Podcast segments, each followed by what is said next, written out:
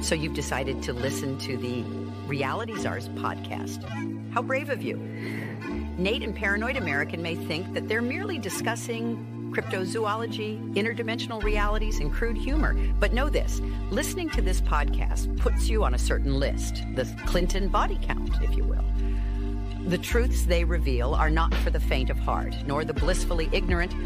Listen if you dare, but remember some doors, once opened, cannot be closed. And now, your hosts, those audacious explorers of forbidden knowledge, the reality czars, Nate and Paranoid American. And we're live, kind of. Actually, we're pre recording this, but welcome everybody. This is the Reality Czars podcast, and this is our 200th episode. Holy fucking shit. What? Um, what? Yep. we're your host tonight, Nate and Thomas, the paranoid motherfucking American. That's still me. Yeah. It's still you. Uh, 200 times as paranoid fun as guests ever. On. Yeah. We got some fun guests on, uh, some people that have helped me in my intellectual journey, some smart thinkers, and just some friends I've made along the way. Uh, we got Pete R. Quinones. What's up, brother? Hey man, what's happening, Spick? Yeah. Glad to have you here, man. uh, we have uh, the great Ryan Dawson. How's it we have? Mystic Mark here. What's Yo. up, man? And we have Charlie Robinson. Thanks for having me, Nate. Hell yeah, man. Uh, and we should have Monica popping in here uh, anytime now. Um, but I just want to have you guys too on and just have with Spanish last names on the same on the same. I mean, it's just represent the beaners here, man. wrong. Take it over. I mean, that's what's happening in America right now, right? Aren't, the Latinos supposed to make 51% of the population here pretty soon? The, they're scared. I might live. I might. I might live in farmland, but I ain't picking no fucking fruit. Yeah, buddy. So, you know, there was one thing I wanted to ask the majority of you guys actually, but this one was mostly to uh my post and I guess like uh current libertarian anarchists here. Um I've just been going down like uh mostly I've just been going down this like rabbit hole where libertarianism is just uh I don't call myself a libertarian anymore. It's pretty fucking goofy. I have a hard time even calling myself an anarchist anymore. Uh like up until like really recently, I was working for like some pretty prominent liberty pages, uh, making the memes and things like that. And it just got cringier and cringier. And like the the memes that I would make that would get the most like reactions were just super, super gay.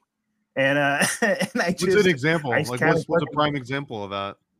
oh, you know, something like like a picture uh, of Lindsey Graham, or intellectual- not, that, What's not that? that gay. not not that gay. Like on a scale of one to Lindsey Graham, how gay was it?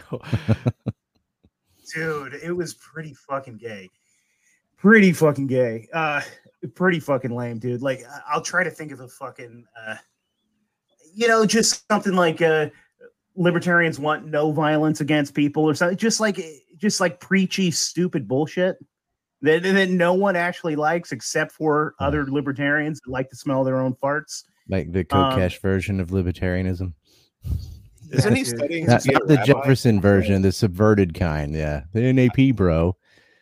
I've heard The, that the, Ro- the Kokesh is studying- Rothbard and Kokesh and uh, Co. Yeah, those that kind of libertarianism. I heard Kokesh is studying to be a rabbi.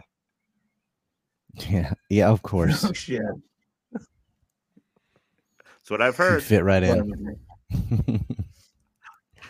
They ruined that whole I'm thing. I mean, like, the philosophy of libertarianism, like from Ron Paul's perspective, going back towards John Locke and property rights and TJ and a lot of American presidents and founders, that's dead. It got replaced by LARPing anarchist. That's what happened to it. And they they're Yeah, just like, I feel oh, you don't want to, you, uh, you have a post office statist. So was there a stupid, point in time though? Because like the the OG anarchists, they weren't really like, hey Monica, the Hey, Full House. Sorry. the original talk to you. anarchists that I remember, like the I can't remember all the original names, like the, the two Italian dudes that get like hanged and like uh, Emma, what's her name? Um, Goldman. like Emma they, Goldman. Emma Yeah. Goldman, right? Like they weren't necessarily they weren't necessarily like wildly popular with the kids early on, right? At a certain point, anarchism became like a like a thing. That It's you just idiotic. You can't have property rights and then be like, oh, well, what makes that your property? Your force or something? I mean, the, there's nothing wrong with having a government. It, the problem is when it's dysfunctional. And you know, I'm I'm all for having confederacy. That's a, the best form of government. it's 300 million buddy. people too many guess to that's for sort be of what ruled. I'm what I'm trying to say is sort of like uh I'm watching like so I'm sitting here making these memes and sometimes I'm I'm wondering if you guys feel the same way. It's like I'm almost like being a fucking pawn for like a bigger global like globalist agenda, dude. Like as I'm making these like anarchist memes, like I feel like I'm doing like dirty work for like I don't know, dude. It's it's really fucking interesting. Monica, you had a guest on not that long ago that was talking about how a lot of like the libertarian right wing and things like that were uh they were kind of Courtney that lady? Turner. Yeah, Courtney Yeah. Turner. She was saying how Friedrich Hayek was basically, you know, an inside job, and and when you read it, you can Why- tell there's a whole. Why, like, do, why do they always pick on the one Gentile? Why do they always pick on Hayek, the one Gentile out of all of them? Well, probably because the last chapter of his book was why we need an international world order. Mhm. That's Well, I what it well, said. That'll do it. All that that's just that, that's just objectivism, Randian objectivism. yeah so that was her thing is that the libertarian stuff is a is a setup and i i mean for me the reason that i've kind of sus- i had the aha moment when i was like okay i'm working towards an anarchist society but it's not if we destroy the nation state we're not going to have 7 billion liechtensteins we're going to have one world Mhm. government and you know, is that just a coincidence? Is that exploitation? She's like, well, Friedrich Hayek had this chapter of how that is what we need to have happen. So it is kind of funny that they point us in that direction, and then that's where we're going to end up because we're not going to have. We can tell with the COVID thing as soon as that. I mean, in LA, obviously, people do not want autonomy, and they're not going to have it. Is that too much? Yeah. go too mm. far? no, no, absolutely. It No, doesn't mean, seem like I'm going to be able to exactly- go too How far. did they take the step from getting government out of the marketplace? You know, stop the government from picking winners and losers in the marketplace to don't have a government at all do anything. I mean, that's such a giant leap. Yeah, I I have it's your so book stupid and on uh, unrealistic. big business. Government has big business. I think I have it right They're here. fucking delusional. Government is a business. Like as I'm making Didn't these you memes write a and book talking to these people is that really basically think this is going to that name? happen. I wrote a Sorry, book Monica, called The? Separation of Business and State. Yes, I have that. Yeah. Hmm. it's like whatever the government gets involved in, when it tries to get involved in the market, just makes it dysfunctional and more expensive.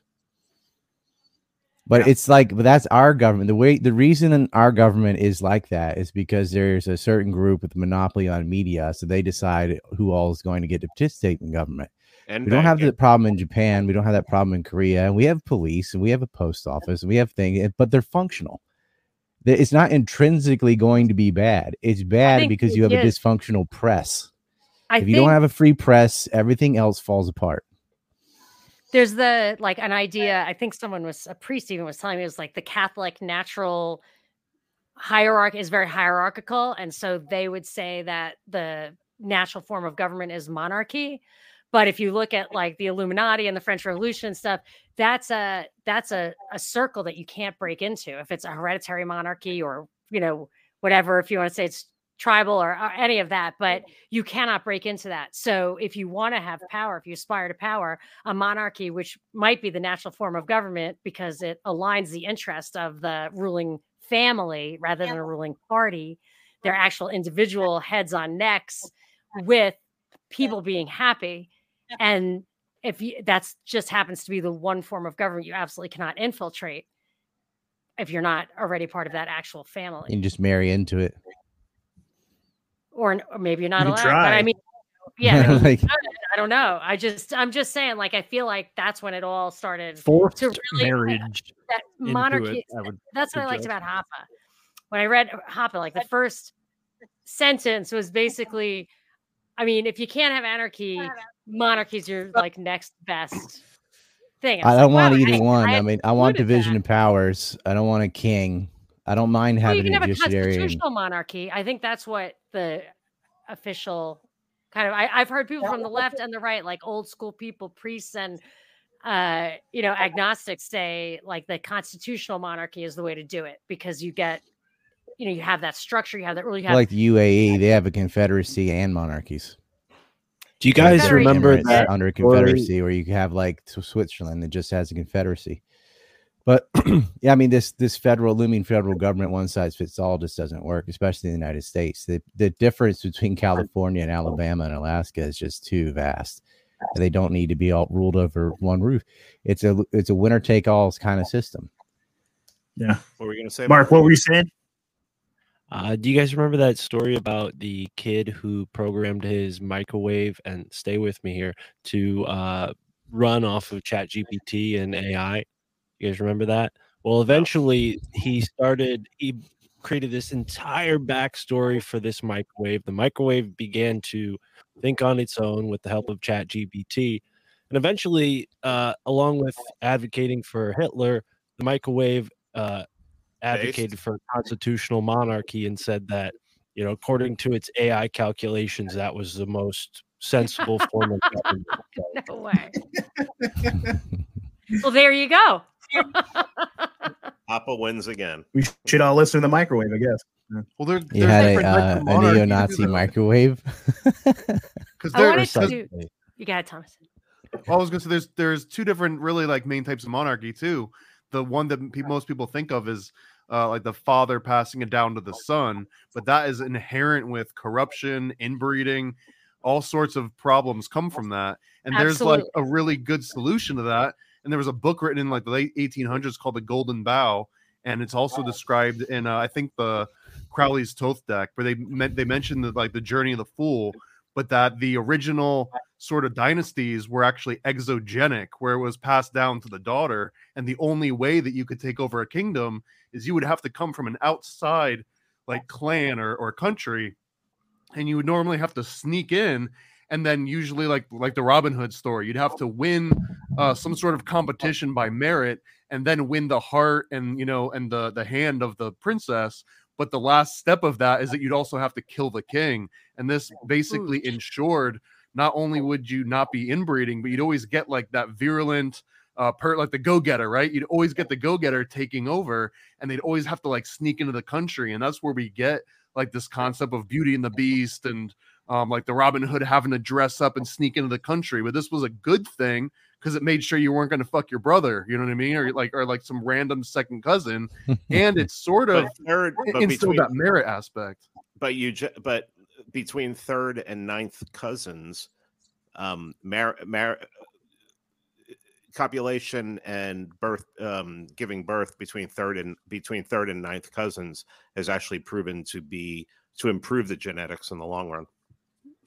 but it also in in uh somewhat guarantees that like DNA, genetic, family, familial based dynasties, whereas this other exogenic version of it was the stark opposite, where I don't like was the a idea of a woman requirement to be being in another charge. So. I mean, so. like you could have a queen under that system. Didn't Japan have some kind of like parallel stuff like that where the emperor was the emperor and he was like divine and it passed down like that, but it was other families that really jostled for ruling dynasty position over you know huge swaths of time, but they've still It's had this, always like that. You'll have a- thousand You'll have a king and a queen or a sultan or an emperor or whatever, but it's just your landholding elites and daimyo or whatever that actually make decisions. Like nobody in Kyoto or Edo knows what the hell is going on in Hiroshima and thing, Well, I especially to- before. support your point about like different, you know, why would Alabama and Alaska? And like the obvious answer is that the geographical and geological and climate differences really determine why places need to be locally governed from like water rights to before there was air conditioning, like the South would have plantations or farms or whatever, and the North would have factories because it was cold up there. So when you, if you have systems like that where there's a very low population and land, then you totally disenfranchise entire swaths of people if you're just counting like one person, one vote, which is where the electoral college comes in. But I feel like people don't see how culture and systems emerge from the natural environment? it some of it's the environment some of it's just the sheer size like nobody even if you had a benevolent king or something which isn't going to happen they wouldn't possibly be able to have enough knowledge to know what is going on Right. in louisiana and alaska and hawaii and whatever it's just too many little decisions that have to be made that need to be bore out through market forces that's the best way to do it there isn't a perfect way to do it yeah, Yeah. someone that's there and knows what's going on so somebody in kansas doesn't have to worry about beach erosion But that's Right. what subsidiarity is good for too. I'm not I'm not for centralized government at the top at all, but I Yeah. feel like there is subsidiarity takes care of some of that. And yeah, I agree with you. There's never really been a world hegemon, and it may be impossible because they try to do that on the world scale. They absolutely can't do that on the world scale. And I think what they're doing right now, if you listen to the GOP debates, they all want to invade Mexico. I think they're trying to like make a regional hegemony, see if that works. But yeah, you're right. They can't even handle it here. they want to invade Mexico. What are they going to fight the cartels? Yes, I was like, oh, that's why they keep smuggling fentanyl in. I, I didn't even realize it's the new like terrorism. We've got to invade this, you know, Central America or Middle East or whatever, whatever. What is it now? I did an interview with Larry Johnson. He used to work for the State Department on just how bad that would go if we tried to take on the cartels. It's it's basically like attacking an anthill with a hammer. Well, there's there there was a war college paper that came out uh, a couple weeks ago that basically said when it comes to like r- legitimate fighting men in the military, the United States has less than thirty thousand. Like, I mean, the recruiters said they can't even do the push-ups test, so they just started lowering the test. Yeah. Yeah. I mean, they, you, That's because of the women, I will say. fight, they, there's no way they could fight a Because of ground war right obesity. now. They oh, couldn't Oh, fight right. a ground war right now. I mean, like, it, what's happening to Ukraine? they can't they'd be fly an F thirty five. they'd be out of people. yeah, they'd be out, they'd be out of soldiers, and like they're talking about, there's no way they'd be able to replace within a month the casualties they would expect to take if they were to fight Russia. You don't think, well, with the Mexico example, though, you don't think that they would just try to use it as an opportunity to develop drone warfare? Like to the Yeah, next drone level? assassinations. That's what they would try. Just send them all in as So good luck. Okay, they build a fentanyl forces. lab in the basement under a house somewhere in Mexico City. Good, They good luck finding that. Like, They, they have submarines. I mean, they literally have submarines. It's like they'll just go underwater and hide. They're underground. They're in the jungle. Like you can blow up something in some forest somewhere, and then just build another one within a day. I don't think The, the, demand for drugs is the win. problem. You, you cannot police this stuff. Again, like you can look the same law. Like where I'm in South Korea right now, we don't have a heroin problem or a fentanyl problem. We're right next to China. We don't have that problem because people don't want to do drugs. Ultimately, it's the culture that decides. If you don't have a drug culture, you don't have a drug problem. The Or law, whether it was legal or illegal, no one's going to go out, wake up, and say, "Oh, I'm a little bored. What should I do today? I heard smoking crack was pretty cool. Let's try that." Nobody does that. Or you, or you could do what Singapore does: just have the death penalty. Yeah, we'll kill. Strong punishments do work, but you know, not even wanting to do the drugs in the first place Right. is even better. But they have a good culture there, even though Singapore is multicultural. They have a really good culture there. I mean, I've heard of Yeah, people because they have a media that's not. Yeah, well, they, they also they also have like um, you know people know that if they step out of line and, and spit gum on the street, they're going to get caned in public. mhm. Get beaten with a cane. Yeah, it's a fuck around and find out society for sure. It's the only way a Hoppean like a hop. uh, You know, they talk about Hoppean covenant communities. The only way you could have a Hoppean covenant community is is to have the threat of, um, as far as I'm concerned, corporal kind of punishment that Singapore has. I mean, that's the only way you're going to have it, especially if you don't have a um, if if you don't have a monopoly on force and violence. So, yeah. Well, you know, the U.S. does the opposite. They let shoplifters just walk out of a store with nine hundred and fifty dollars worth of stuff. They won't arrest them. And if they do just take thousands of dollars worth of stuff, they don't stay in jail more than a day. Just they're out and do it Yeah. again. There's no consequence for crime. You're going to have more crime. But there's consequence if you try to prevent a crime. If you try to stop them from stealing, you'll go to jail. But the thief will not.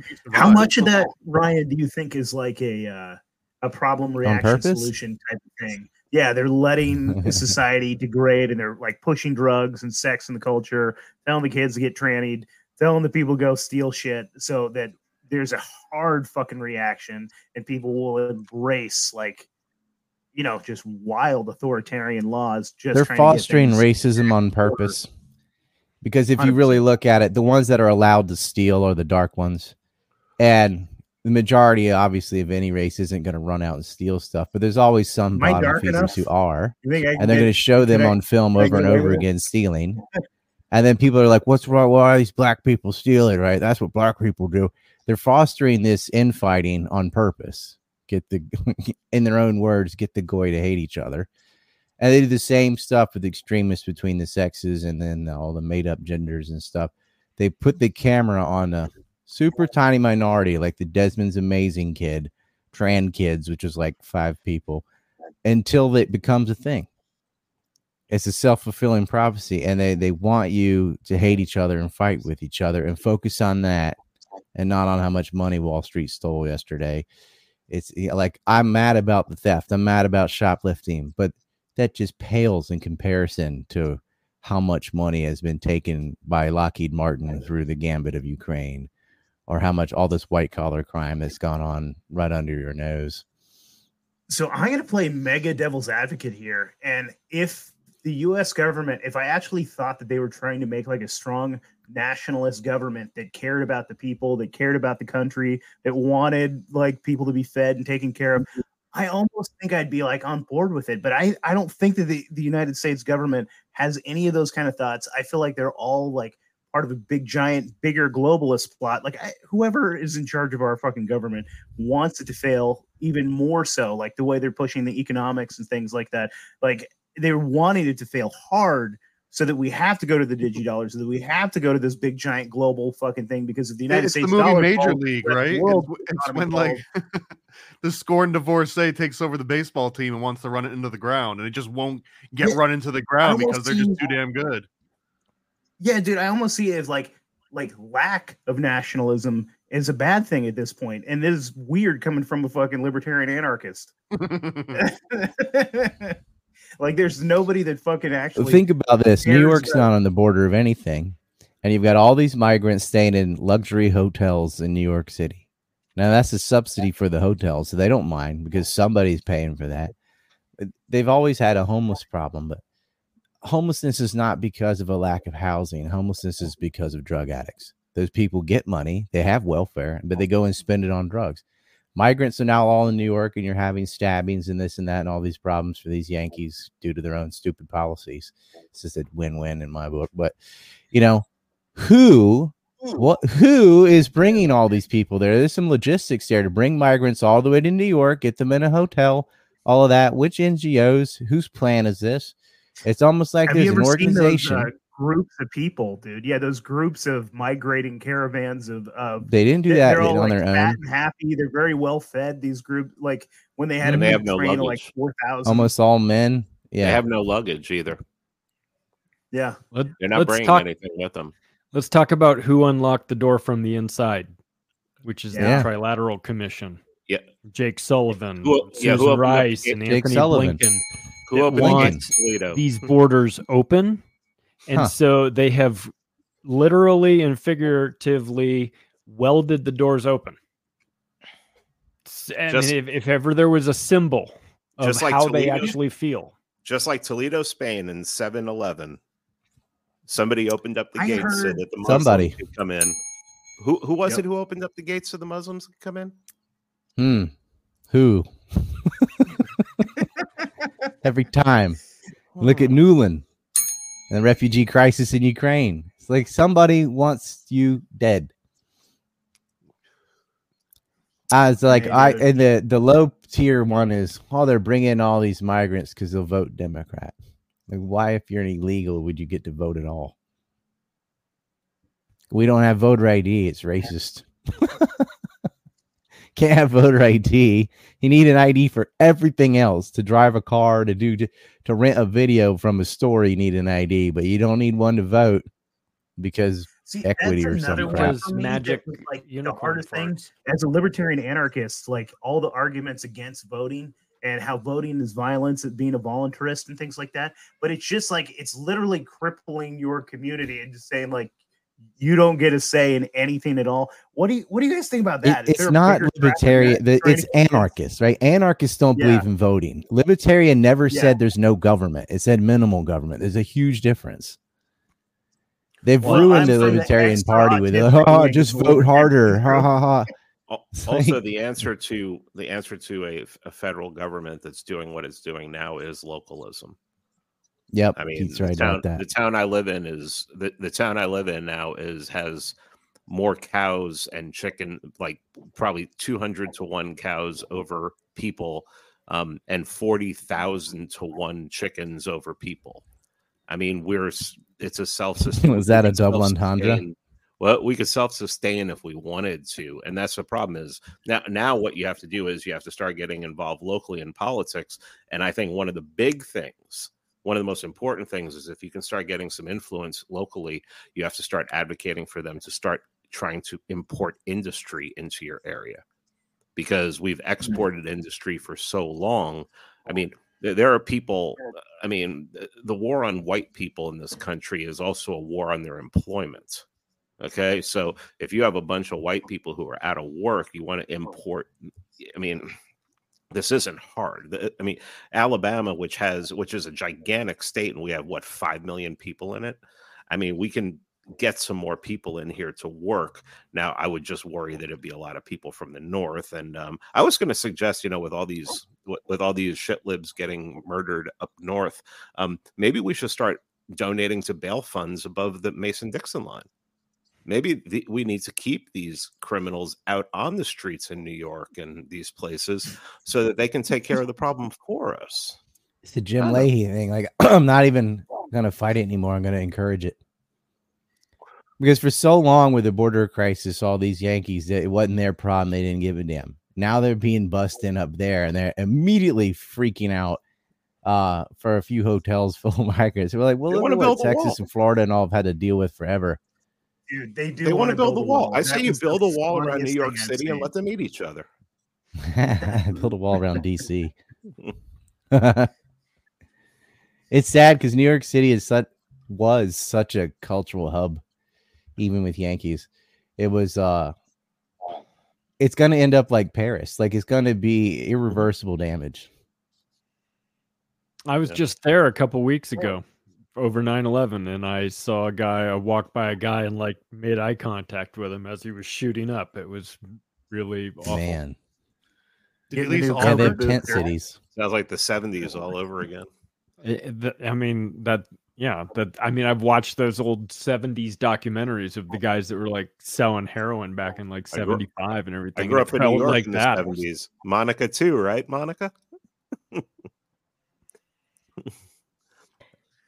I I did not walk the streets and see people shooting heroin, although there was plenty of heroin in my own house in the 70s. But yeah, there was definitely I mean, I remember driving through the streets and seeing all the all the stores boarded up. Remember that when mm-hmm. Yeah. Koch was mayor? Yeah, set in 1977. Half the Bronx was Yeah. on fire. I have never seen here. I've only been here like six months, but I've never seen someone even throw a cigarette on the ground. You're I've never South seen a cigarette right? butt on the ground either. Not Yeah. once. Ne- never seen trash What on the happens street. if Americans in mass just start moving to your area? Yeah. No, they're not allowed. We have a functional government that keeps them out because they're not anarchists. like you know, there are borders and there are rules. How did you You can't do that How do you get to live there? Because you don't work there or what? because I'm married to a Korean. Oh, I did not know that. I'm allowed. I'm I'm And acceptable. How about Japan? Was when you were living in Japan, right? Weren't you also in Japan? Yeah, I was for 16 years back. And and were are there any?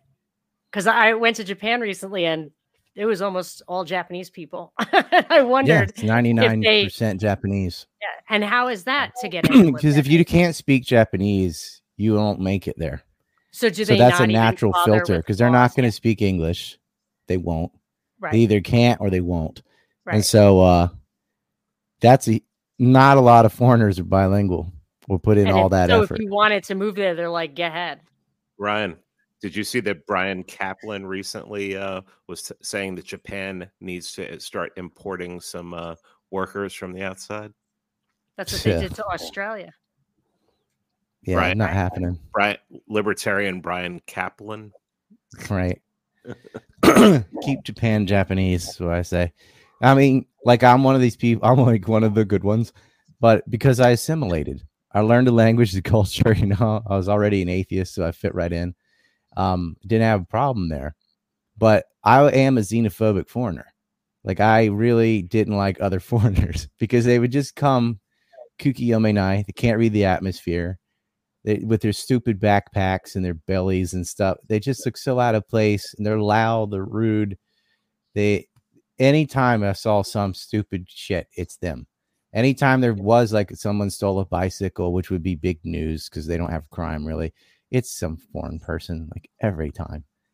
And I, and I got to the point where I was like, I'm not even gonna help these because they're looking at me. Well, that guy speaks English, and I would not speak English to them when they know I speak English by looking at my face and I still wouldn't do it. I'd just speak Japanese to them anyway because I'm like, get out of here. You know, like, they ruin it. They, they were That's the little I anime fetishes and stuff, and they're freaking not all. I mean, there's some cool tourists, but most of the time, you know, they're there. Uh, they'll go to a a temple and they're taking pictures of graves because they don't know what they are. And I'm like, God, get, get, get out of here, please. And they've ruined there's some spots in Kyoto and Tokyo are just inundated with Torons. But down in Kansai region, they don't really show up because it's not on the like pamphlet part of Japan. And those are the most beautiful places. The, it's the most preserved. But yeah, these these foreigners come in. There was like a LGBT rally or something by a gay communist, and uh, like uh, you can't even make this up. It was ninety something percent foreigners running around with their signs and stuff. I'm like, you're not even from here. What are you deciding what Japanese laws ought to be? Like, there's two bathrooms. It's gonna stay that way. They're not gonna have a one for people playing pretend. I was on a ladies only subway car. They do have Yeah. those. They have women only, because those cars get so packed together so, at certain times of the day. So they have them. They segregate them. Because it only takes like one Chinese guy to get in there and grab people's boobs and things, and that's exactly what was happening. So like Too because you can't behave, you have to go in this other cart. You know. like, it is What like you you can tell right away. Like, how do you know the difference between Chinese and Japanese, Korean, and like the the ones that you can hear talking from 18 feet away, not Japanese. Hundred percent, that's Vietnam or China. Those are the two that are hard to tell apart because they're both loud as fuck and uh, don't obey any of the rules. But you know, it's some of it's like it- over there, it's fine. Everyone in China yell, scream talks like they don't have a normal voice. But you go to New York or something, it's the same way. Everyone's talking fast and loud.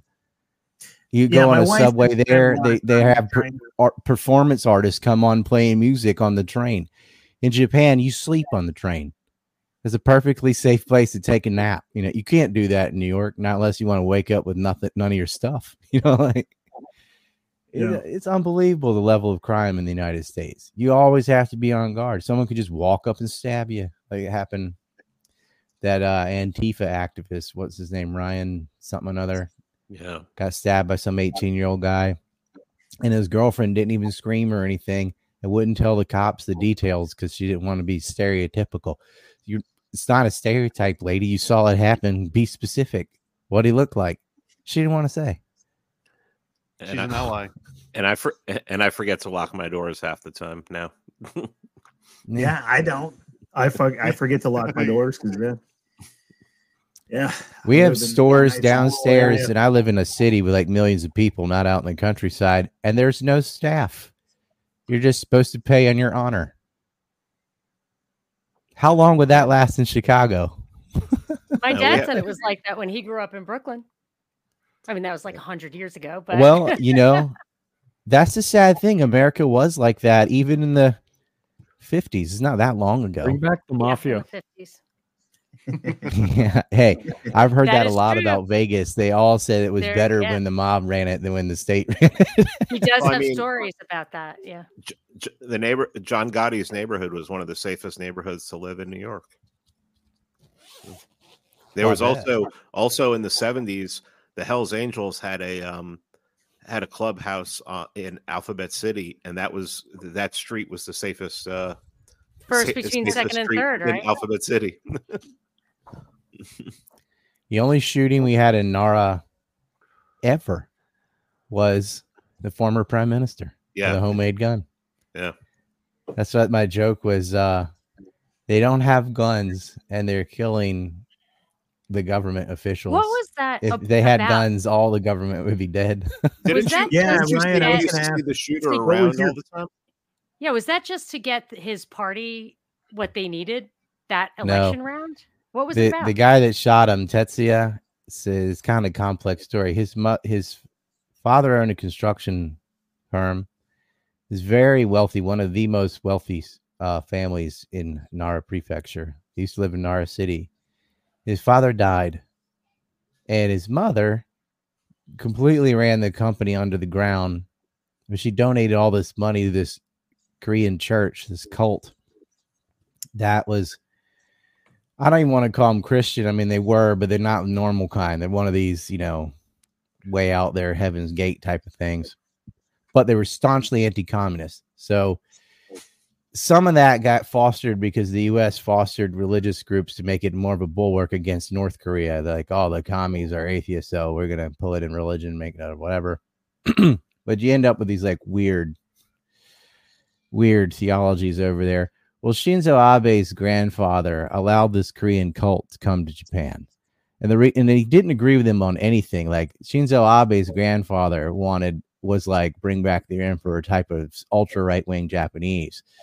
This cult is ultra right wing Korean that wants to unify the two Koreas and wants to kick Japan out. Uh, So there's no overlap other than they both hate commies. So as an exchange, we're like he'll let you, yeah, you can enter Japan, whatever. Yeah, and I mean, uh I mean, in result yeah in return for things that they get to do in korea.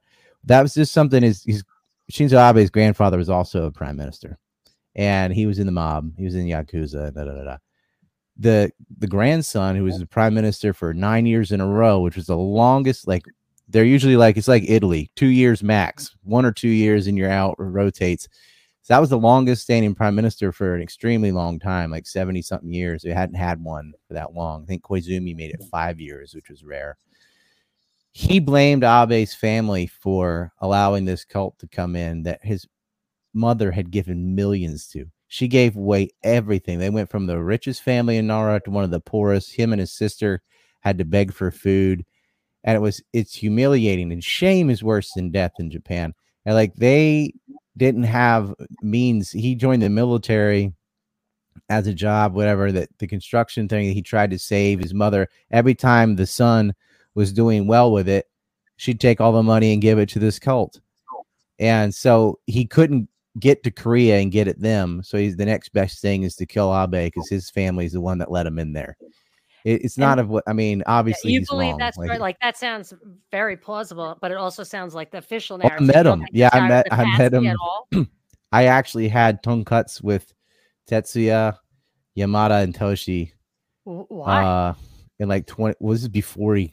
I didn't know he was gonna kill anybody. I mean, that's Like, really crazy that you have. I asked you that question, and you happen to have had personal contact with. Yeah, I that guy. had. Well, I know I was the Almost ambassador for. Nara, so I knew all these families, uh, the wealthy families. They they own the Kintetsu building and some other things. But he was no longer wealthy, or he still was. wealthy? He wasn't, but he knew- he knew these people. We want to know like what happened, and they're like, man, you got to cover this guy's story because they've lost millions to this cult. His mother, I'm like, why don't you take out your mom? But like, she giving away all her money. Now he had an uncle in Osaka. Uh, I went and talked to him after the fact too, and got some more details about it because there are all these conspiracy theories. He's like, no, man, he just he he almost assassinated him in Osaka, and he got cold feet. And when he came to Yamato Saidaiji, which is where it, it actually happened, he um he got him with his little. It was really like a makeshift potato gun almost. It And was Sometimes a made. cigar is just a cigar. He just shot him, and um and then laid down to be arrested. He didn't care. Um, he wanted more or less the press to hear what had happened to his family than to kill Abe.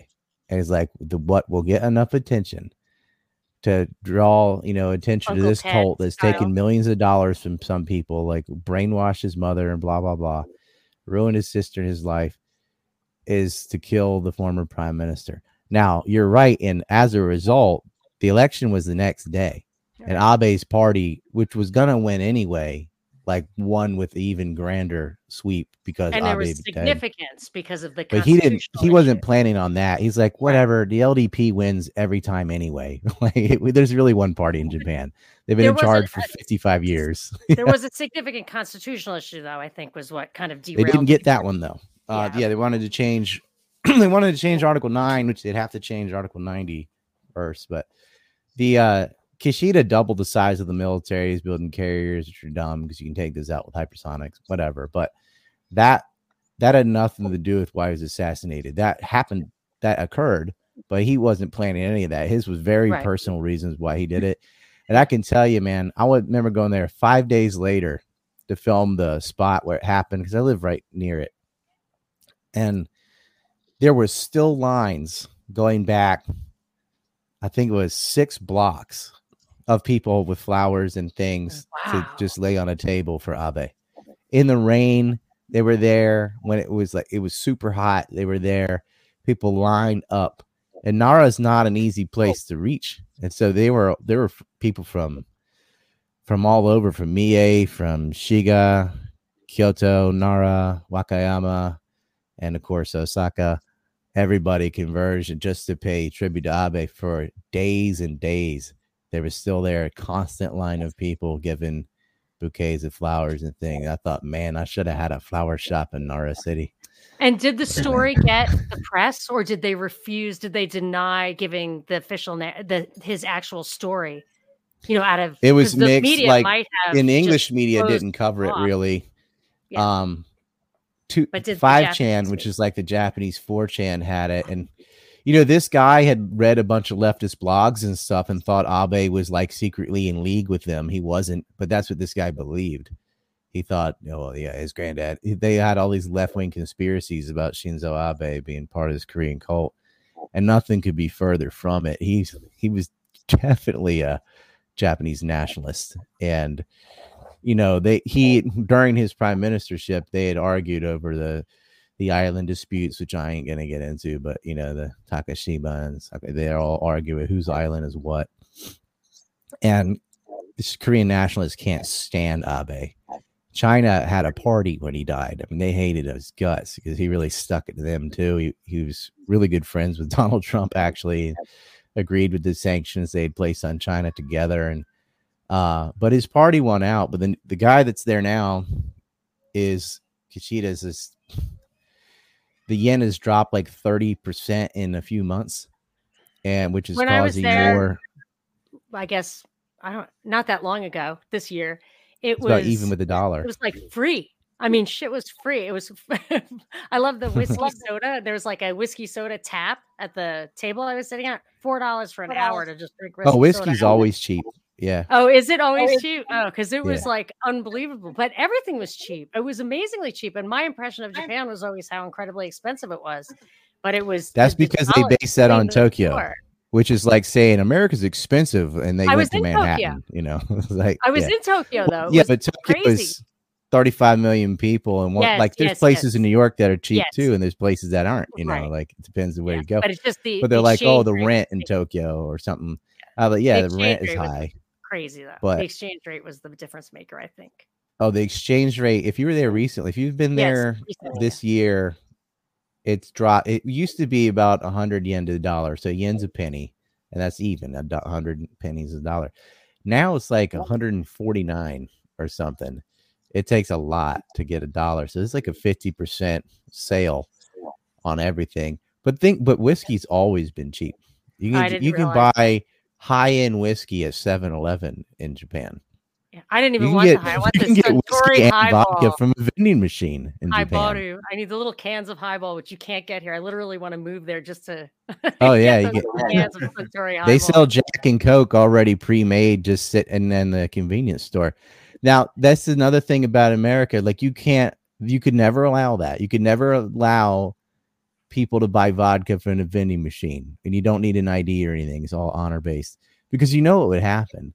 People would take the whole machine in their truck and bring it to their house, or kids would be buying liquor, or you know, there'd be fighting. You're not allowed to have such easy access to whiskey in a dysfunctional zoo society because they there would be immediate violence. People drink and the, their inner person comes out and their inner person and wants to fight with everybody all the time. But in Japan, you can buy hard liquor from a vending machine at any convenience store. There's no liquor store. I mean, we have liquor stores for like foreign imports and stuff, but any 7 Eleven, Lawson, Family Mart, whatever, you can go buy just about whatever. And I think they have all the tobacco. Smoke, but they have all that too. And they have like cigarette machines and stuff too, and uh, clothes and whatever. Just outside, just put in a coin to do hit the button. Not a problem. Any time of day. And there's vending machines everywhere, isn't there? like it's not like you inside a hotel you can find a coke machine. full of vending machines. Yeah, yeah. There's stores you go in and there's nothing there but vending and of stupid stuff like stuff I would never want a single thing in it. It's just little dinosaurs and blobs and fake poop. Like there's just the different Well, stores. the for kids different think that's fun. They got to gotcha Yeah. ball, so they want to see like which which little item they're gonna get. It's kind of neat. They have those in like lingerie stores and stuff too. There'll be Oh uh, machines with underwear and stuff in it. And the reason for that, is, and it's in the store, is it's embarrassing for them Yeah. to go bring the item to the counter and be Mhm. like, "Yeah, I'm buying my wife." Like you don't need to know what we're doing. So they'll That's it's very it's not like shitty stuff it's high quality stuff but it's in a machine so there's no personal interaction so you can get your your own No, or I your loved wife's it. or I, I whatever the culture stuff was great. and you and don't have said- to like tell somebody look what we're doing tonight you know like you can do it all discreetly that's why they have people think those are outside you can buy panties from video like no they're in they're in stores that already sell underwear it's just an option that if you don't if you're like too shy to like put that down they figure your sales increase if you la- don't have a personal interaction Yeah, my son and I both loved it, and we were both like, "I'd love to move here," and I said, "You know what? But I respect them too much to move here. I wouldn't do that." no we're full we also liked Russia, and I was just like, "You know what? They definitely don't want us." you know, I wouldn't How ruin their that society, Russia? but I mean, would that- not want us.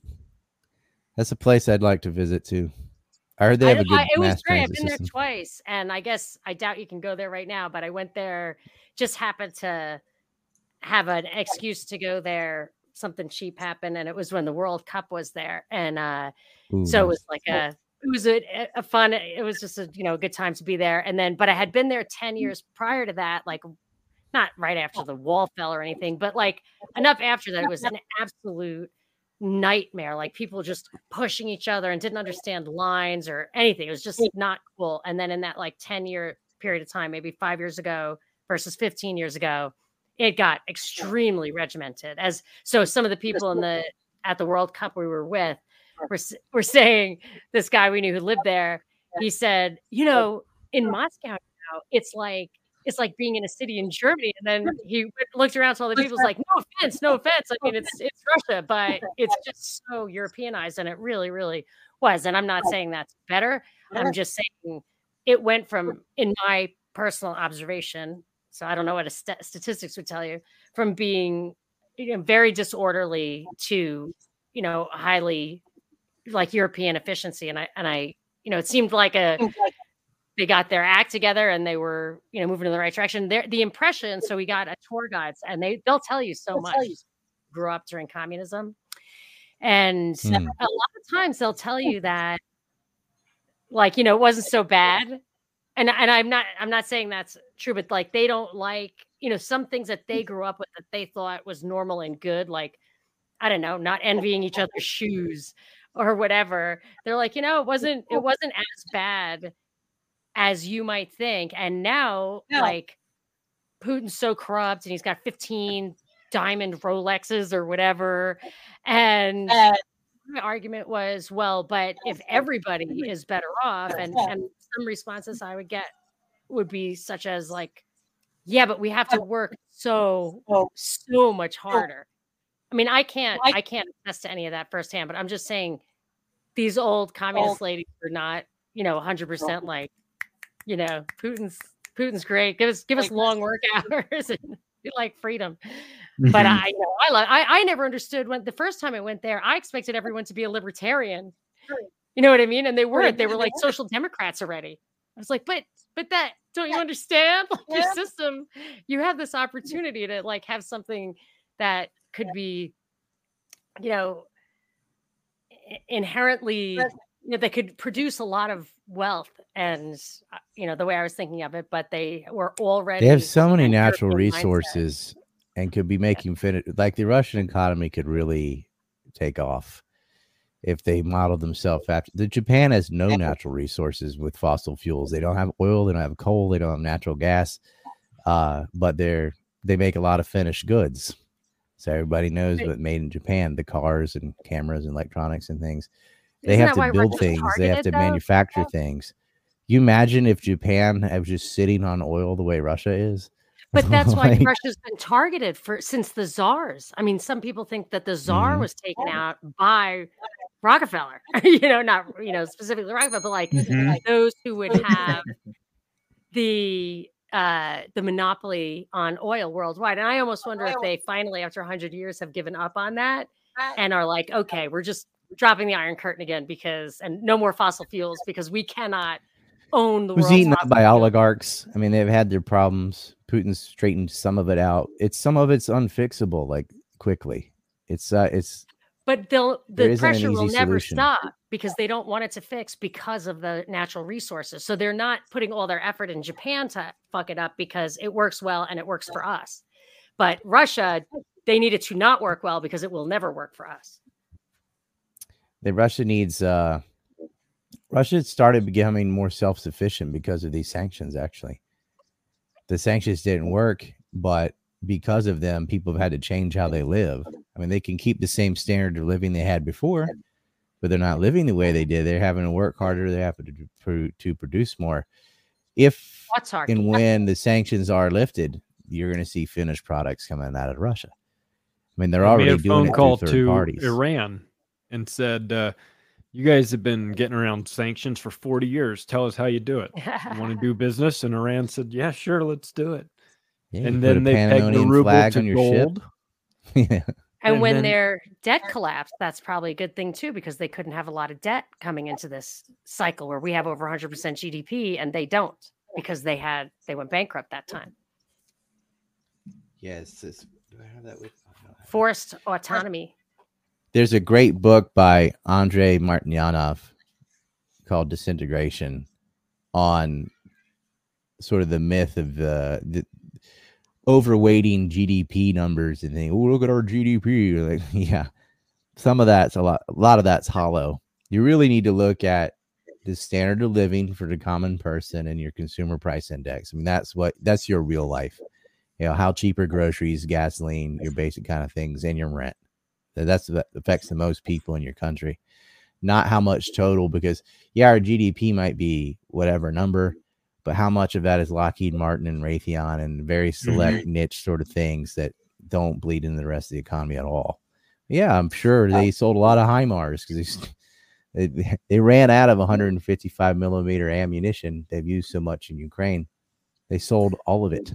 Now they're on cluster munitions because they don't have any of the artillery that they need left. Can't even But make it fast enough. a really high debt to GDP is even worse. It's kind of like Well, double yes, counting thirty-three the trillion dollars. in debt. Yeah.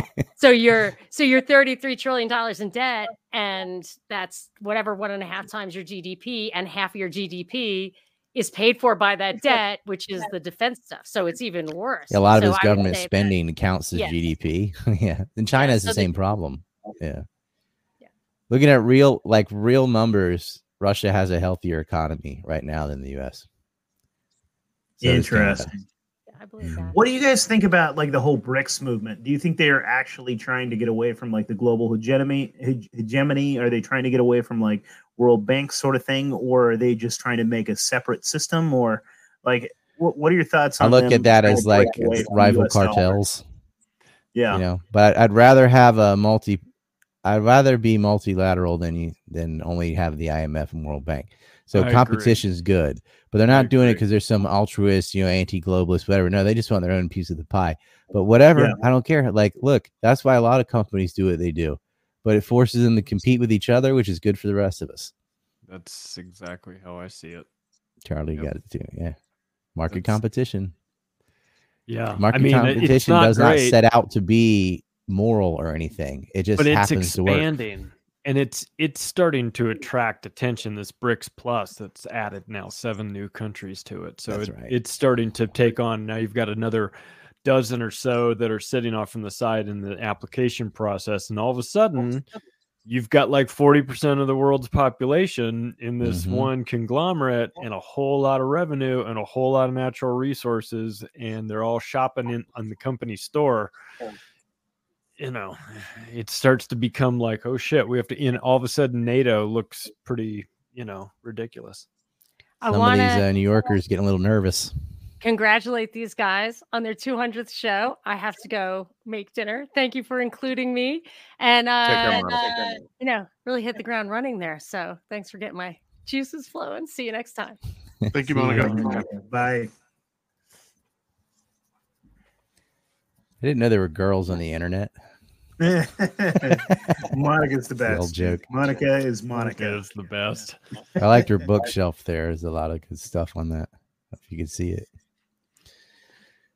Bricks. Competing with Mark on the bookshelf. What's that? She's Oh, competing Mark- with Mark on the bookshelf. You might I be bet winning Mark's now. got a, a, a nice collection. Dude, that's gonna suck when you have to move, Mark. A lot of people think they're uh, records because they're in milk crates, but yeah, no, it's uh, a ton of books back here, and yeah, uh, I'm working on getting a U-Haul this week to shove them up to my new apartment. It's going to be a task, but that's why they're in milk crates because it's a mobile bookshelf. that whole wall there's books i have i keep a couple in like i have e michael jones new holocaust narrative back there and then, um the forced war from uh I from didn't know Inter- you read fiction. Interstate. it's a joke. It's a joke. know. you know yeah yeah no no it's 100% real um in, in, in institute uh, institute for historical reviews book the forced war that's a really good world war ii book it's, i've been reading institute for historical reviews Is that Weber? 19, yeah 1998 weber didn't write that one that was this was um david hoggan but the um i met i i, met mark weber a couple uh like last month or in august. I was up in nashville. He was up there. And it was the first time i'd ever met him. And i was like this is the first time i had fanboyed o- over meeting somebody except for like the first time i met ron paul. And i was i didn't know what to say to him except um, i started reading you 25 years ago. Thank you. Um, let's not i'm gonna have him on the show soon too but um that that episode yeah, will dude. be uh be be a little too hot for even maybe rumble Yeah, Yeah, Ron yeah. Paul's a legend. Yeah. Anytime I've I've seen him many times, but every single time it's like it's Ron Paul. Unbelievable. What happened with That guy Rand? got I'm curious. libertarianism right. Like that's that's why I follow him. You know, that Yeah. he's got it down. What do you guys think about Rand? Like, what happened with him? He's a different person, you know. Are you just like your dad? Probably not. You know. But he, you know, for a senator, he's pretty good. Like compared to the rest of them, he's one of the. He's probably the best, actually. He just falls short of his dad's shoes, but hey, he's he's still a Paul. I still, I mean, he was the only one to really, not the only, but only one of like five to really push back on Fauci from the Senate and really tell him you're parsing words, you're lying, essentially. I just wish he would go harder. Fun Yeah, uh, watching the Speaker of the House get ousted. That was like Yeah, that, that was, was a fun. fun moment in the circus.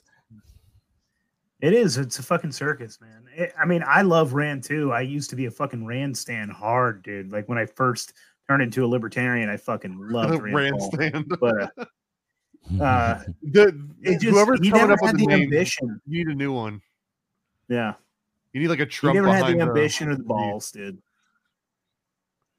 Well, I mean, he's too uh, he's been good on some things. But like, I can't think of another senator that I could say, yeah, he's okay. They all they're all bad. they all go and kiss the ring, sometimes the wall. But Yep. there was almost zero kiss the pushback on the They all COVID kiss stuff. the wall, man. There's Yeah. like there was some twenty or so congressmen, but there's only like three senators that would do anything, and Rand's one of them. So take it as a W. Yeah. I think it's been good for Kentucky too, which is what he's supposed to be doing. So Well, I mean, I was just thinking about that. I was, I was talking to talking to somebody about that uh, about um, how you know January 6th was complete bullshit. It was like if it had been real in any way, shape, or form, we would have had at least one dead congressman, one dead senator. We would have had something. well, they would have brought weapons. We would have brought weapons. Who goes like, to an insurrection unarmed? because you, you hear about him saying that they wanted to like kill uh like a Mike Pence. I was like, dude, they should have rolled his head down the fucking stairs like a bowling ball. Like if this was a, like an actual like a thing, like all I heard about, and I don't even know if that's true, that somebody came out with AO shoes. AOC shoes, and somebody took a dump on Nancy Pelosi's desk. And either way, I don't know if either of those. How do you know true. she wasn't just they're shedding? Yeah. If it had been an insurrection and all those people brought guns, that the that frontline cops would have been taken out within seconds, and the Yeah. whole building would have been on fire. It would have been over. Then they all would have Would've been a gotten hell of a killed by the army afterward, but everybody in that building would have been toast. Yep. Uh, you know, Unfortunately, our last real shot was the Civil War. It did kill the president, so got rid of stinking Lincoln at least. Yeah, it's one of eh. those. It's not true, but I wish it was. Yeah. yeah, I wish we had an insurrection on January 6th, but Yeah. What are you guys' thoughts on? I guess like, Blair uh, Mountain Rebellion was the last really big fu to the government in the twenties. What's the Glitter Mountain Rebellion? It's the largest rebellion other than the Civil War in American history. I've Yeah, the never Glitter- heard West Virginia. Mountain Rebellion happened sometime in June in New York City, but the uh, Blair Mountain Rebellion is what uh, Ryan. It was a said. You million say rounds. They had used the Air Force against them. It's it was huge. Hatfield McCoy. I remember some- you talked about that on Tinfoil Hat. I was really blown away when I heard that because that was one of those stories that they just don't teach you in school, and it's one It's- of the yep. you know, pivotal moments in American history. And it's really pivotal pivotal in the labor movement. I'm saying no, we got labor rights because of people rebelling with guns, not because somebody wore a pink hat with cat ears on it, you know, whatever, saying dressing up like vaginas and stuff. You had the coal strikes in Colorado, and then you had this massive rebellion in West Virginia where people were being paid in script. Script pay is still slavery, by the way which a lot of these Yankee companies diverted to. It's just it wasn't racial, it was white, black, whatever. You got paid in script, living in tents, horrible living conditions, horrible labor conditions, and they shot a sheriff in the back. There were a number of things that set it off, and they rebelled. And this is where you get the term redneck, is where they they would tie the red bandana around their neck so you could tell who was who, and were named the rednecks. The real rednecks were rebels with guns that took on the federal government, including the Air Force. And it went on for days and days, and it, went over a million rounds of ammunition. This was a little mini civil war in West Virginia. And it was because of that and the threat of that that they would finally change the labor laws. It wasn't because of people yelling at buildings with signs. It's because people shot at the people who were oppressing them. Dude, and that's why they don't want you to know about it. They don't want you to know what worked because it was violence. The thing they tell you never works, literally the only thing that ever works. Well, I mean, the, the it's last violence or the threat of violence. That's it. the last the last real win that that really anyone had against the feds was the Bundy Ranch, and then Yeah. and- yeah, and that's why they had to. That's why when it went up to Oregon, they had to kill Finicum so that they could always have something to. They could always say, "Well, they didn't win in the end." You know, somebody somebody got taken out. So, and that's why that's why they assassinated him. But yeah, the Bundy Ranch was like really the last win against the feds. Uh, that movement is it still moving strong? Like the last time I heard about that around the 2020 ish thing, like the the Bundy group was still like pretty active and Ammon's up So, in like- in Idaho. I mean, he's I, I forget. I think he has he's an elected official up in I, uh, somewhere in Idaho. But That's support. that's the Greater Rand Paul we too. need. Yeah, You know, parts of Oregon are going to yeah, join. absolutely, dude. I got a t-shirt. Dude, I with that, fucking too. wish. That's I'm holding my breath. Hope Well, several counties have voted to secede. Oregon's such a goddamn cesspool, dude. It's Yeah. it's the county just like right media. beneath us uh they they call themselves a well they call themselves a sanctuary uh they're a sanctuary county for gun laws and they say they recognize zero gun laws and they say it's all unconstitutional you can have machine guns and shit out here supposedly and the sheriff will back you up which is pretty cool like it, people think oregon is like leftist and as democrat as possible and it is kind of in one in like two Portland counties is. two oh, counties make this blue as fuck, and the rest of it are just fucking rednecks and want to have guns and want to have land, want to have fucking like get married, have kids, and have animals, have a farm. That's it. I've heard there's a lot of a lot of Confederate flags in Oregon too. Yeah. I heard people That fly a a lot lot. of Confederate flags in There you Oregon. Go. Uh, There's, I mean, there's yeah, my neighbors. Yeah. yeah, there. I mean, it's nice out here, dude. It, it really is. It's fucking nice out here. Uh, We have a lot of Alabama passing- flags here. mm, People fly their uh, Alabama flag here, and you know you can tell certain people will fly both, but you, a lot of people will fly the Alabama flag above the uh above the American flag. battle flag.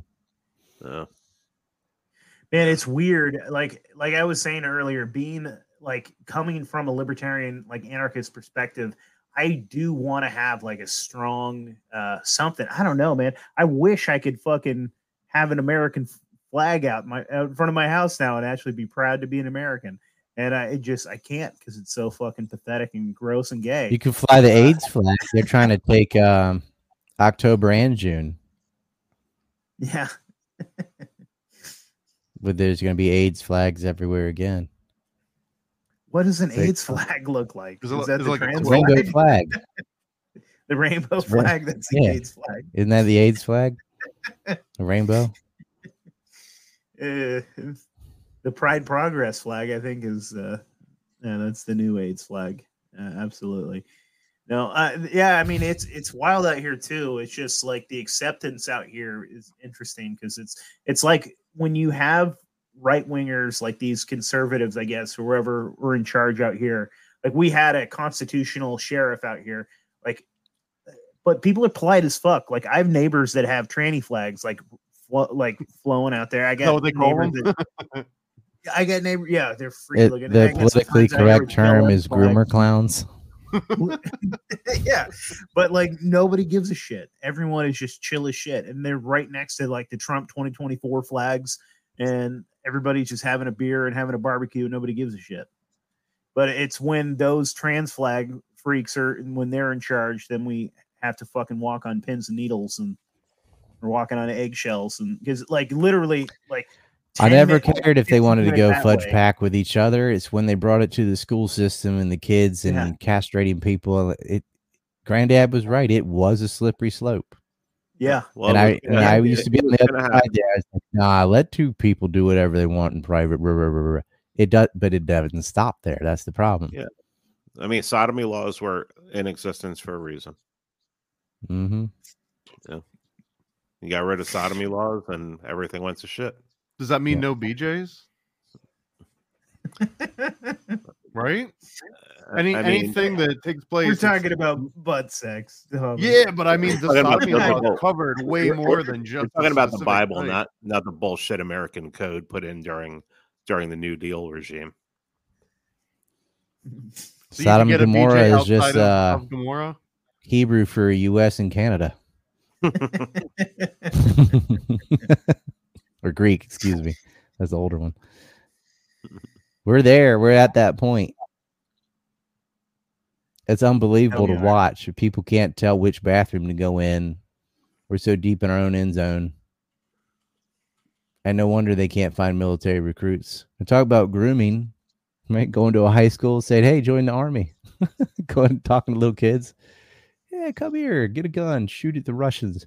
There's still there's still a lot of base people though. I mean, the church church I go to, one of the deacons was like explaining how adrenochrome was extracted from children and everything. He's like 80 years old and he's li- he, he just starts this conversation out of nowhere with me, and I'm just like, all right, I guess I'm in the right church. See, Yeah. d- Yeah. I, I would still be going to church right now if that's if that's what my uh, my options were. But I come visit. I'm going to your church.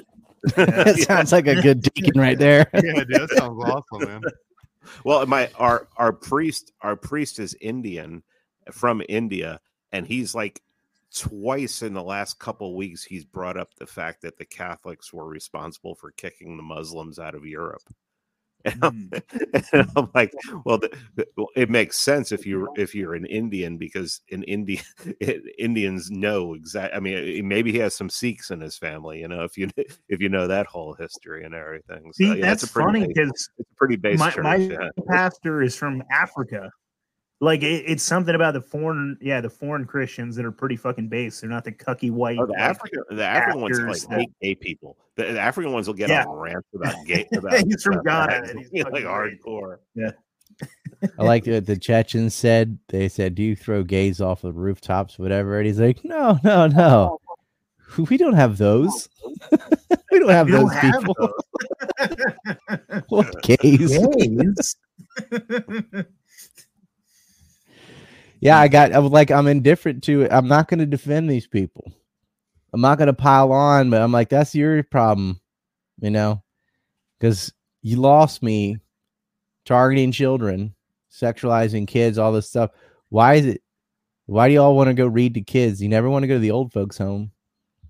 Just Well, then children. you have that that video that um that leftist. I mean, hardcore leftist professor who just goes and proves that like every everyone who was responsible for queer theory, all the queer theory fathers and um Derek yeah, the- Jensen, you're talking about. yeah, Derek Jensen. Yeah, he just goes to show they were all about pedophilia.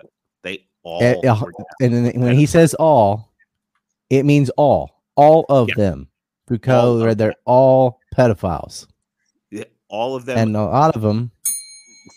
yep. Uh, well, yeah. Well, You know, it is something. that's- read the Talmud. It's something about it, dude. It, it, it is like this weird, like globalist push. Maybe the bell. I need to ding it. I don't have the bell.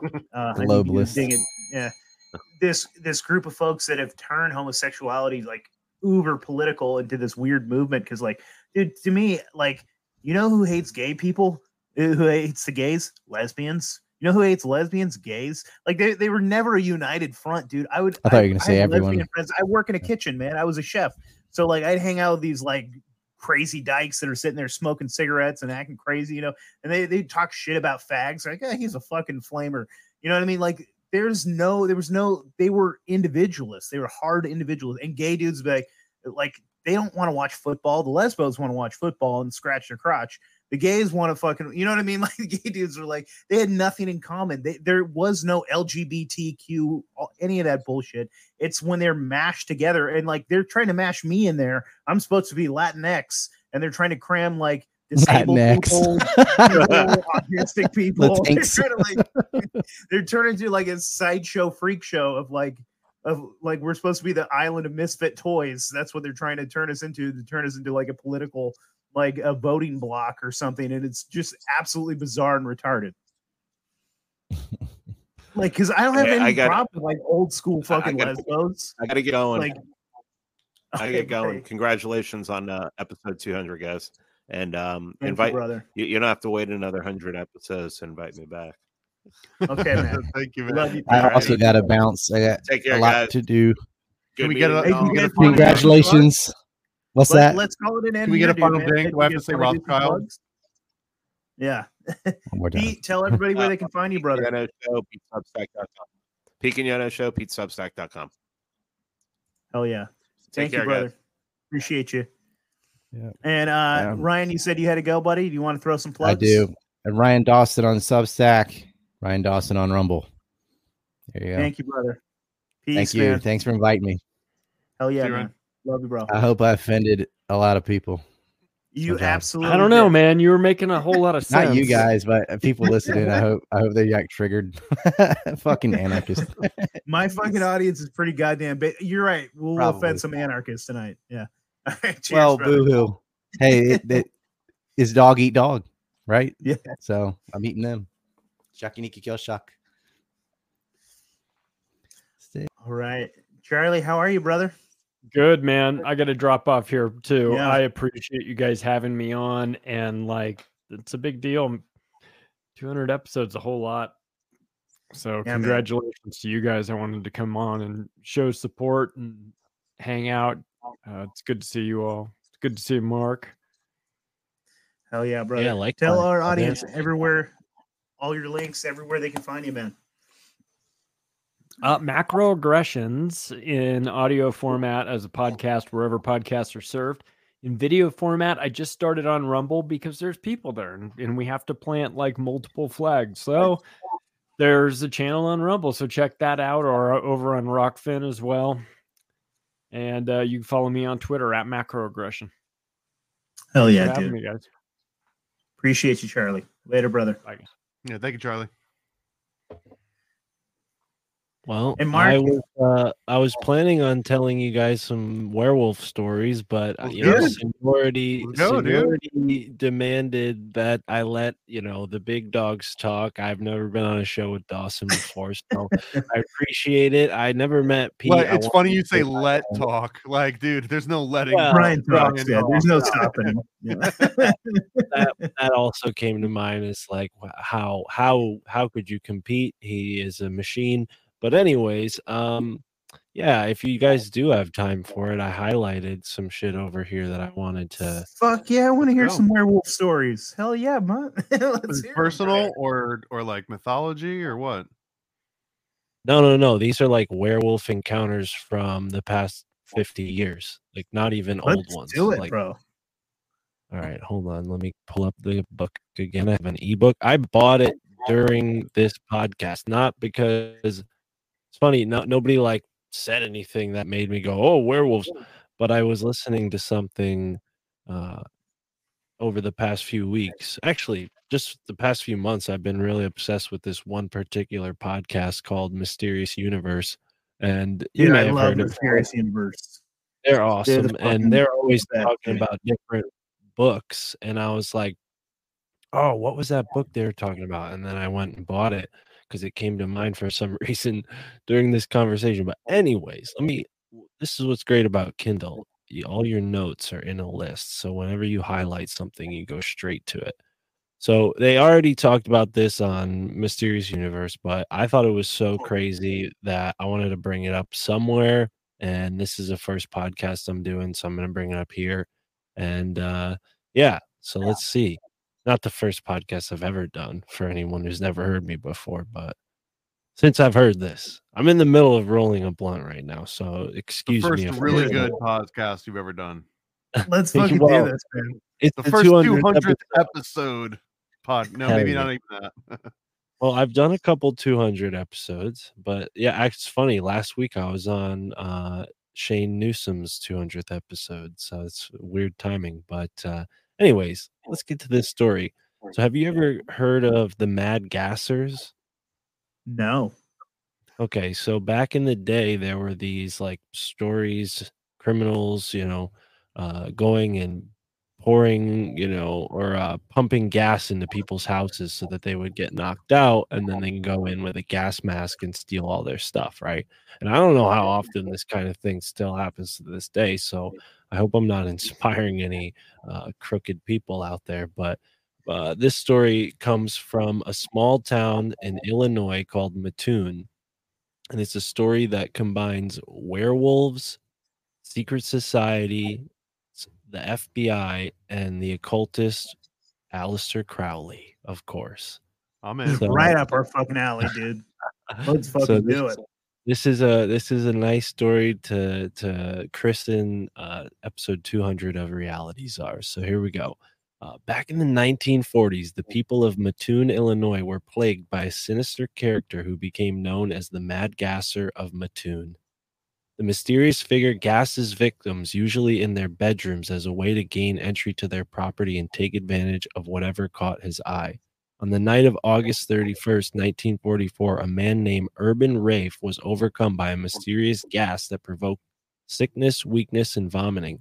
Despite Mr. Raef's fear that there was a gas leak in the house, such was not the case. Raef's wife, to her horror, found herself briefly paralyzed.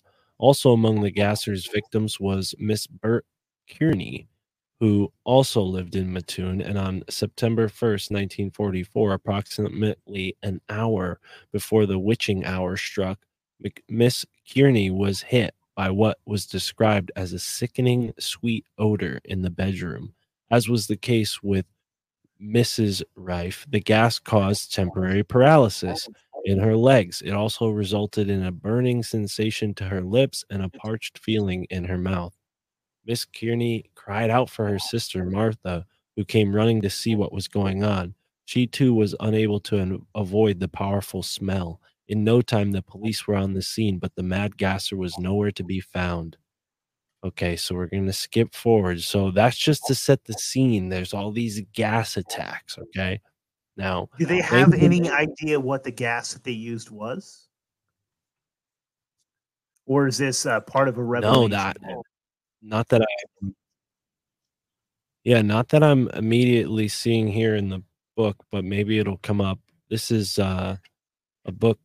I'll say the title later, so if people want to buy it. But it says, uh, thanks to the provisions of the Freedom of Information Act, we now know that one particularly notable theory being secretly pursued by U.S. law enforcement officials was taken very seriously.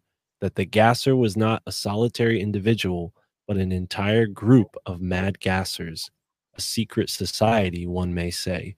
According to Illinois authorities, they had heard disturbing stories of a clandestine cult operating in northern Illinois that it was inspired by the work of the great beast himself, and specifically by Crowley's position on the matter of sacrifice and on provoking the presence of deadly werewolves that were said to have come from other realms of existence.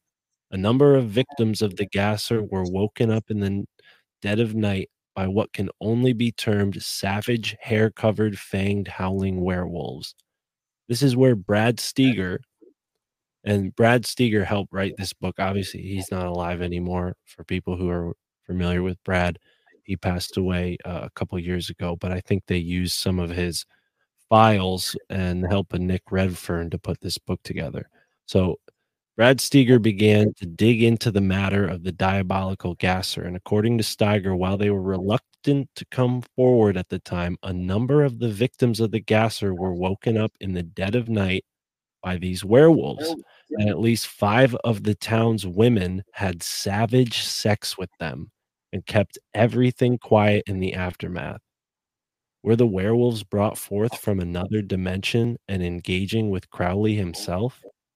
Crowley himself said of this issue, It is necessary for us to consider carefully the problems connected with the bloody sacrifice, for this question is indeed traditionally important in magic.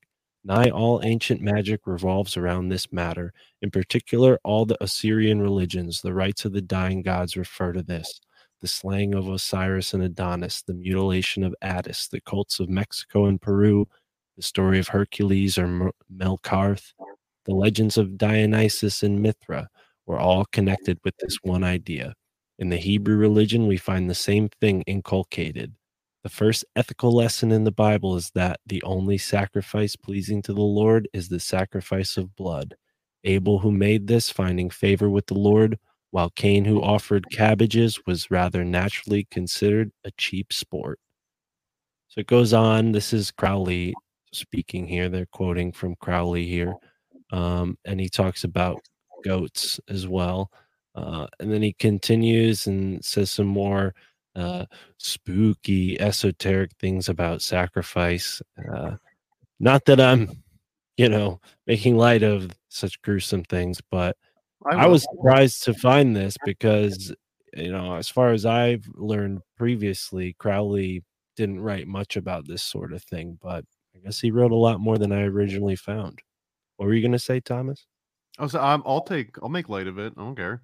Well, that's what you two are here for. I'm just reading the story, so feel free to cut me off.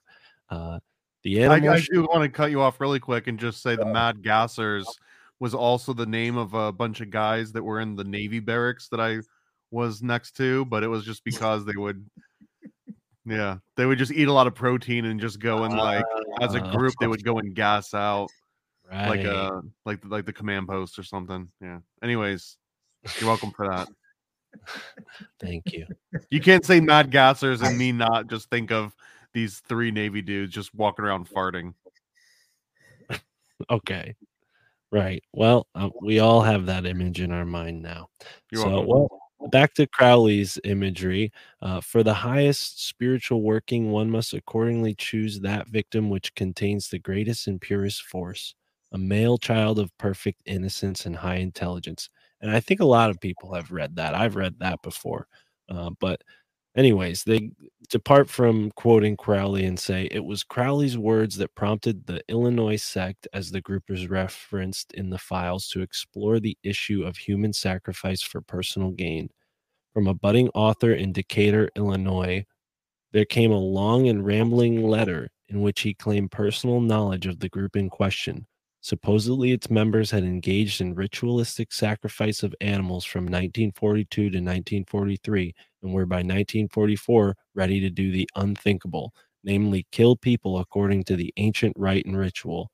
Our unnamed author further claimed that the gassing attempts were undertaken by group members as a means to try to render unconscious and kidnap the largely female victims and then that end their lives according to the infernal occult beliefs. Although the matter was taken seriously by the authorities, the odd and controversial saga fizzled out when suspicions rose that Crowley was lying and simply trying to insert himself in the saga of the mad gasser of Mattoon, and for a less than admirable reason to whip up the controversy and then write his very own book on the subject. So I probably skipped over something pretty important based on what we just read there. Uh, I guess Crowley commented on this whole thing. Um, that's weird. Huh. I would like to know, like, kind of how the public felt about Crowley at the time. So Crowley was a very public figure at the time, right? Yeah, I think he was like, I mean, if this is the 1940s, he was like three or four years away from passing away in 1944. So he was at the end of his life, had no more money left, and was like a drug addict. So yeah, I think he was just trying to drum up as much attention as he could. Writing, Was you know, he kind of like a like? Uh, did he have like a celebrity status? Like, did, was he a household name at the time? Or no, I was think he I sort of think a- his I think the celebrity kind of picked him up after the 60s and used him as like Mm. a symbol and that's when it became like a household name with like uh you know uh, Ozzy Osbourne and whatnot but I think you had to be kind of familiar with you know, it would have been people like us that would have known about Crowley similar to you know there were people like this back then but based on what they're saying I mean there were cults back then that appreciated Crowley's work and you know Crowley floated around at a time when there was a ton of people who were in these theosophist groups and spiritualist groups and they didn't just disappear you know they were still around in the 40s so you know yeah totally there were definitely people who practiced magic back then who probably would have considered Crowley a, a famous person. Um and yeah I, I don't know i don't know how much he was in the news. We'd have to go and figure that out Yeah. somehow uh, there's a bunch of biographies about him that would answer those questions. But I think you'd have to be fairly affluent to know about him in the 40s, or at least, because I mean, it it seemed like a lot of people that were into a cult had a lot of leisure time and extra spending cash that others didn't in order to like get into that kind of topic. And that it is one of those things where, like, even like existentialism and thinking about and philosophy and things like that, it is it's a kind of a it's kind of a luxury to be able to have time to think about these like, who am I? What what am I? this sort of thing. When like the majority, probably in the 40s, they're like working their fucking asses off trying not to. Well, where am I going to sleep? What am I going to eat? Yeah, exactly. So like, and so some fancy nonce douchebag like Aleister Crowley, you know, um, it was a kind of a cunt, a rich asshole. uh, yeah, that's funny.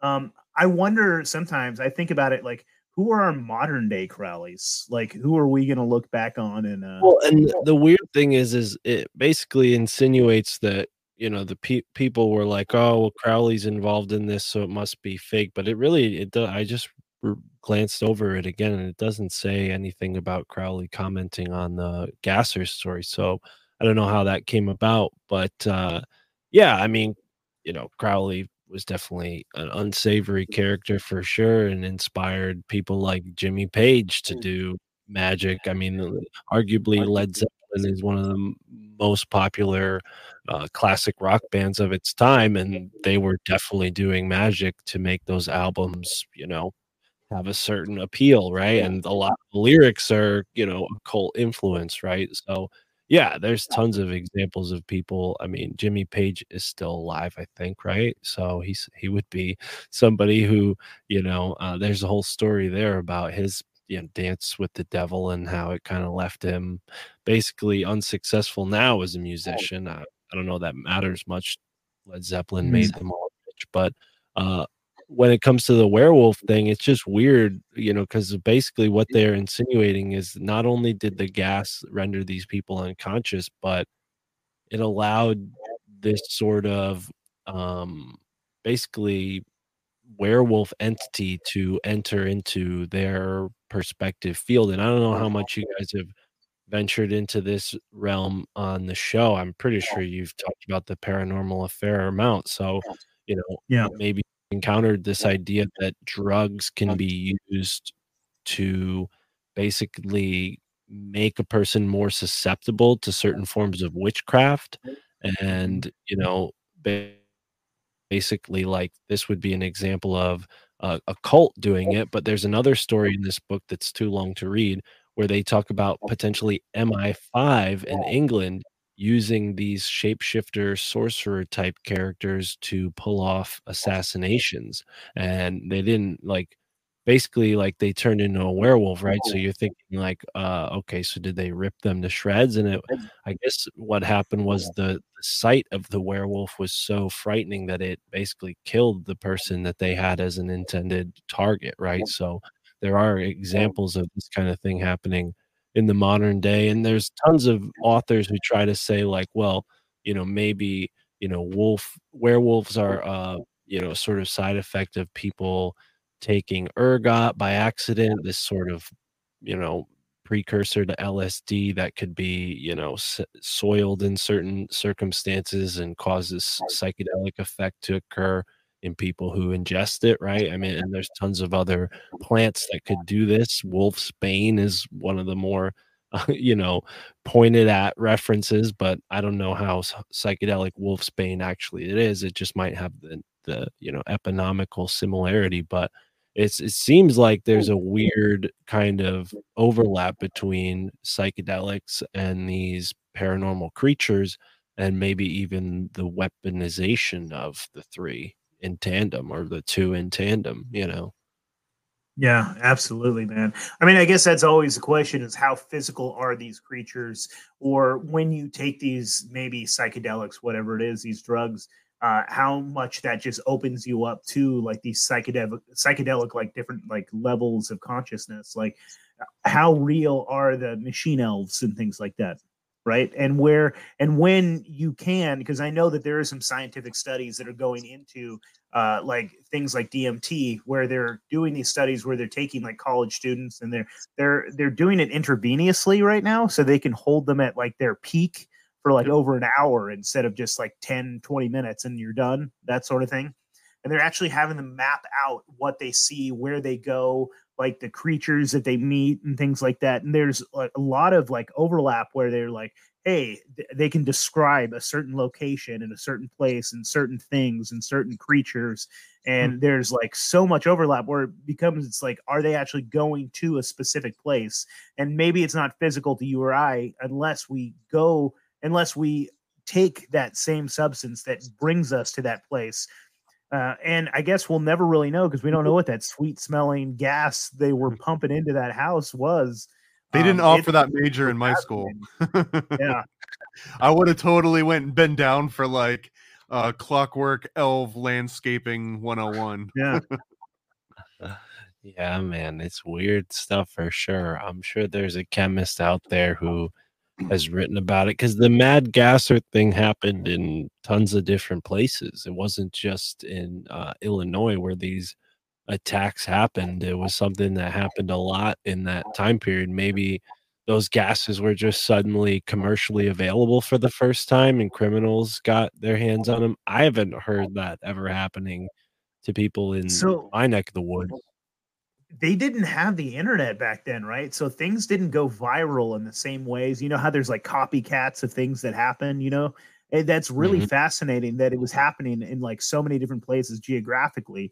Like it's almost maybe like it was a I wonder if it was like a group of like they said, maybe it was a group of like occultists that were also robbing people that were, you know, I, I don't know. I mean, that's really fascinating. Yeah, It opens a lot of like- questions. Yeah, it seems like in this case, it made the people susceptible to whatever rituals, you know, bullshit these people were doing, and yeah, it's really sad that I guess some of pe- some of these people lost their lives, or I don't know, got you know sexually assaulted at the very least. It sounds like the werewolves were up to up to some naughty stuff there. Uh, probably not pleasurable. I I don't know about you guys, but I don't. I'm not a furry guy, so I mean, I- I'm I sure the werewolf had a good time, but I don't. It doesn't sound like the ladies did. Dude, how fucked up is that though? I mean, and honestly, how much because there wasn't that many experiences and people didn't have like a wealth of knowledge to like draw on, and there wasn't like there wasn't like resources where people could describe things and like get answers for things. Like maybe it was just some sort of gas that kind of like like maybe uh I don't know, kind of knocked him out somewhat. And like, cause I think about this, like Thomas, you've talked about this before, where like some of the MK Ultra stuff, they would do experiments or do something like fucked up to like a kid, and they'd be like dressed up as like the Hamburglar, and then like as the, then the kids are describing what happened to them, and they're like, the Hamburglar did it, and they're like, okay, yeah, sure, you know. Yeah, so maybe quick, the quick like- bunny rabbit was there and Ronald McDonald Yeah. was there. Yeah. So it might have just been some occultist jerk off in a fucking werewolf suit, like like traumatizing, robbing, and raping people. or And or what if what if these like canine figure gods from the ancient times are real they just Yeah. you know like werewolves and when people do this occult ritual activity these werewolves come to life and you know they want their sacrificial victims and they want to have you know some sort of uh atlantean type orgy and all kinds of you know weird Yeah. stuff going on i don't That know man sounds significantly less plausible. sure, but it's Well- way funner. like orders of magnitude less plausible. Well, this is a world that I like to put myself in. I uh yeah, What, I don't uh, know. Werewolf rape. That's the world you want to put yourself in. No, the world of That's cool, bro. You do you, dude. This has been Mark from uh my family thinks I'm crazy. No, I'm just kidding. I'm just kidding. Oh my New sponsor of Like, the show is Werewolf Rape. I feel like I'm on O and A right now. Mark with the- fit, Mark 15, 15% off your next uh werewolf rape. experience. it's Mhm. sweet smelling. Don't worry. Yeah, it's it's like roses before you wake up. You're you know, you don't even know what happened. Yeah. Oh man. It's uh, it's you know it's some weird stuff for sure, and it's Halloween month. You know, spooky. You know, Friday the Thirteenth is coming up, so I just figured I'd I'd bring something strange to the table for this 200th episode, and I uh, love it, man. Yeah. I, I I'm the weirdo paranormal one. Thomas is the fucking he discounts all the cra- I'll bring the crazies on and Thomas slaps them down. So uh, I it's a like fun it. Time. Yeah. I like. I enjoy all the theories. I just don't believe any of it. Yeah. I love it, man. No, that's fucking that was a really awesome story, dude. And kind of awful for the people that experienced that. Uh yeah, and who the hell No, knows, I- dude? I love the idea that it is an actual like I do kind of I I'm a Christian. I have my own wild radical beliefs. I do believe in the paranormal. I do believe in demonic forces. I do believe in these other gods.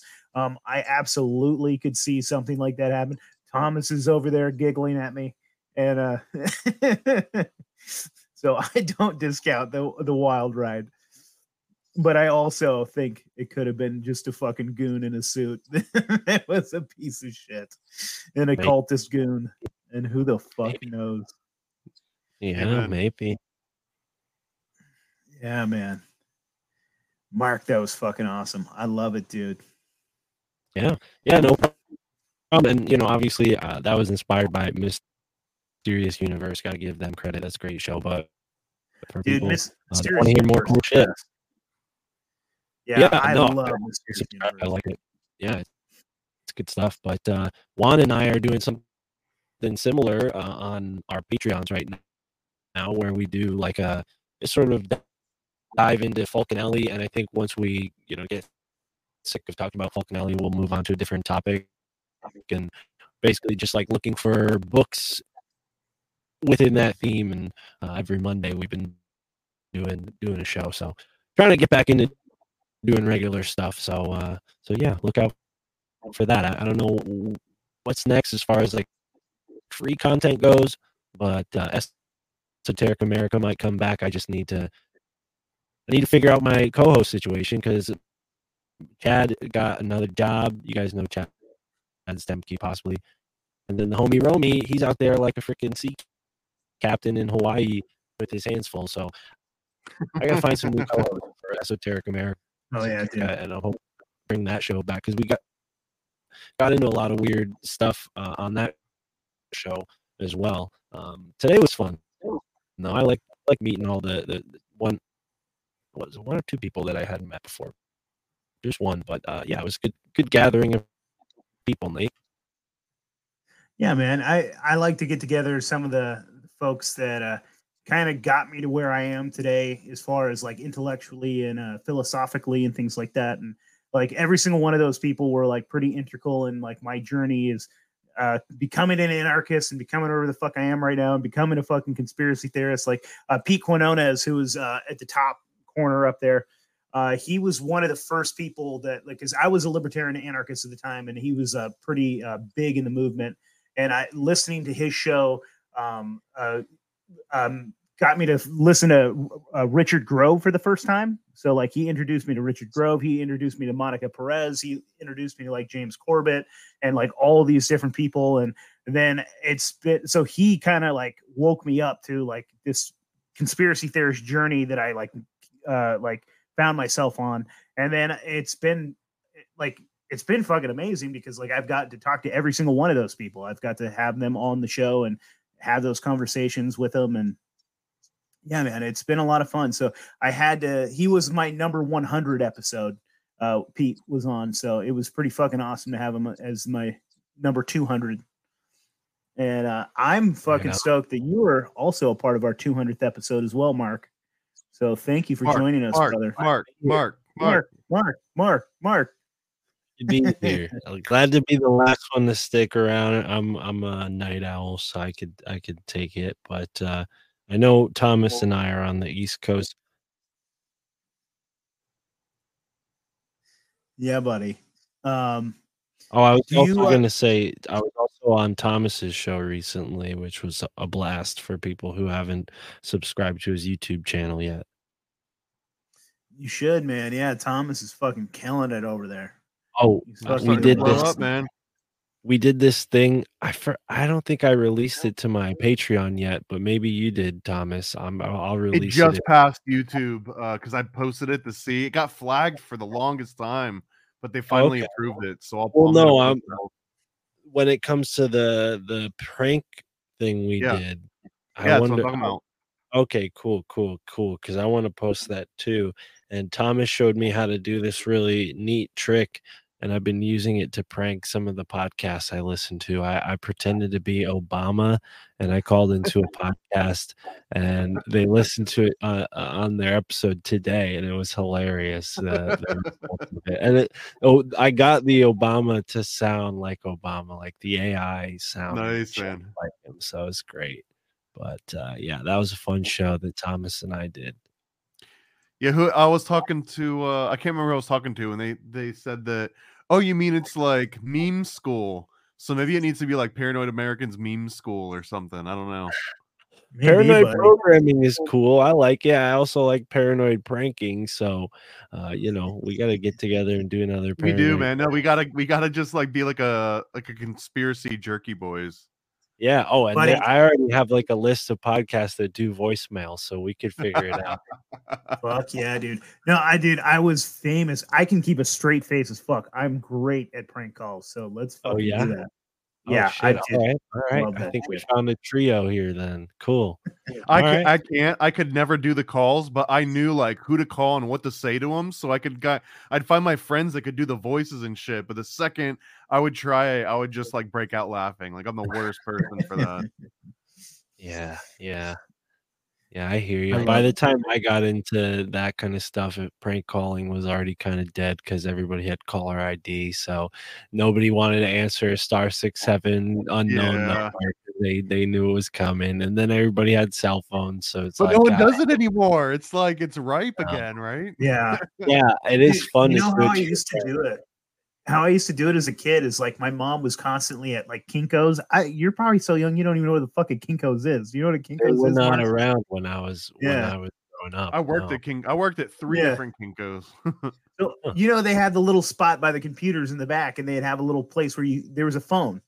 Yeah, And, like, all my the mom homeless would sit people would, there- and, like, all the drug dealers would use that shit all Yeah. the time, bro. It was just drug Dude, dealers. I would use Kinkos like because they'd sit there with a big fat like uh like a fucking phone book, and I would just pick people at random, and I would just sit there, and that's what I would do for hours. I don't know what the fuck my mom had. Like, I don't know if she was a prostitute. What the fuck was she doing at Kinkos for hours on end? What the fuck was that dumb bitch doing there? Anyways, uh, I had to entertain myself for for hours. I would just sit there and do prank calls from the Kinkos, from the little free phone. Well, that's usually where people would go to use the internet if they didn't have it at home. It was usually to go to Kinkos. we Yeah. definitely didn't have the internet, so she Maybe might have been doing was- that.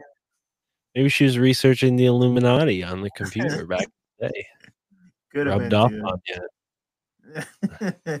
Dude, I mean, she's the one that kind of introduced me kind of to this silly conspiracy world. It's like she she was like a hardcore Christian, was like teaching me to like uh like lay hands on people and cast out demons. And she had uh like these these books that like me and Thomas loved. They're these little comic books uh uh from uh, from the Chick Chick. Track, if you know, yeah, Chick Tracts, these comic books where they would be talking about like uh the priests would be like raping nuns and sacrificing their babies to Satan and things like that, and like these wild books that would call out like uh the Vatican and the Illuminati and stuff. And I would be like just reading these comic books as a kid, and I'd be like asking her, like, Mom, is this true? And she's like, hundred percent of it. 100% of this is true. The Catholic Church rapes babies. So I mean, like that was like the household I grew up in. So like that was the world that I was a very. It was a very magical, mystical like world that I grew up in because at any time like Satan was around the corner and I had to be ready to cast out a demon and like. So I mean that did kind of shape me into the psycho that I am today. okay. Did she give you like a demon fighting? Like, did you ever get like a wand or a knife or anything cool? No, that would be demonic. No, it, it- uh, the the fight that we it's spiritual battle. So there wasn't physical. We didn't have wands. We didn't have knives, but we were sitting there ready to pray in tongues and cast those demons out in the name of Jesus. It's great. You know what's it's funny to me though, just because as a Roman Catholic, speaking in tongues, I always thought was like a demonic thing. Like that's a demon that just took over your body. That And doesn't you were a Catholic, so I thought it's that never happened in Catholic thing. church. Like I would have assumed that someone speaking in tongues walking into a Catholic church would just burst into flames immediately. Yeah.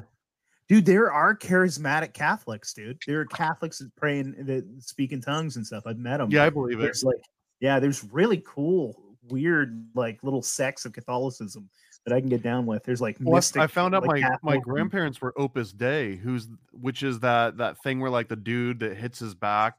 and, yeah, um, the flagellate freaking- themselves. Yeah, yeah, yeah. That's like op- I mean, they didn't do that part of it. That apparently there's like levels to Opus Dei, and that's like when Yeah. you get to like the monk sect. But yeah.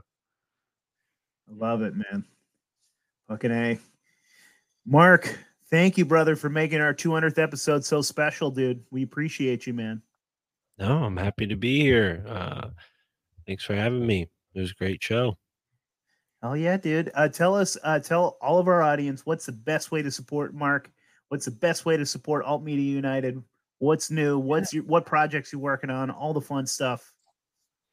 Yeah, uh, like I was saying before, Juan and I are doing the show regularly, and of course, the My Family Thinks I'm Crazy podcast is still coming out every week. So go to our website, myfamilythinksimcrazy.com. Start there if you want to support the show. Patreon, Substack, that's the best way to do it, and that's how you get the the show that I do with Juan. Probably the show that I did with Thomas, Paranoid Pranking, and uh, some more fun stuff. I'm about to move into a, a new apartment, so some big, great new changes are are coming. I'll probably have more time to do podcasts uh, pretty soon. So, yeah. Hell yeah, dude. Oh yeah. Fuck yeah. Thomas, what are you promoting tonight, buddy? Dude, I got I got so many things coming out. The the next big one though is uh Frazzle Drip Funhouse, which I'm gonna I'm gonna uh, basically open it up for pre-orders on Friday the 13th. So what's that like a week or so from now? Uh, it's basically a a 1980s inspired B horror movie comic book about an animatronic bear that gets adrenochrome spilt on him, and then he takes over uh, an underground arcade and then just like slaughters all the satanists working there. It's kind of like a reverse revenge tale. So it's it's a one shot comic that guarantee the the main inspiration behind it was just so that the word frazzle drip could be in like a comic shop somewhere. So like someone could just walk by and be like what's frazzle drip oh. and then look it up and then be like oh my god what the hell is on my phone right now? So i mean mission accomplished. That'll be on indiegogo.com pretty soon and then, dude, I've also I think I was showing you some pictures of this, but I got what I'm calling uh Hunter Biden party packs, which I'll be uh I'll be listing pretty soon. They're little like handmade, completely one-off uh little like packs that I don't want to give too much away. You'll you'll see some images of it. But yeah, the Hunter Biden party packs. Um, I've got some uh, uh Hillary Clinton adrenochrome packs coming. If you don't know what that is, just pay attention. You're gonna love it. So yeah, paranoidamerican.com for all that stuff. Fuck yeah. Gentlemen, we love you. Thank you. All right. Cheers. So you've decided to listen to the Reality Czars podcast. How brave of you. Nate and Paranoid American may think that they're merely discussing cryptozoology, interdimensional realities, and crude humor. But know this listening to this podcast puts you on a certain list, the Clinton body count, if you will. The truths they reveal are not for the faint of heart, nor the blissfully ignorant. Listen if you dare, but remember some doors, once opened, cannot be closed. And now, your hosts, those audacious explorers of forbidden knowledge, the reality czars, Nate and Paranoid America.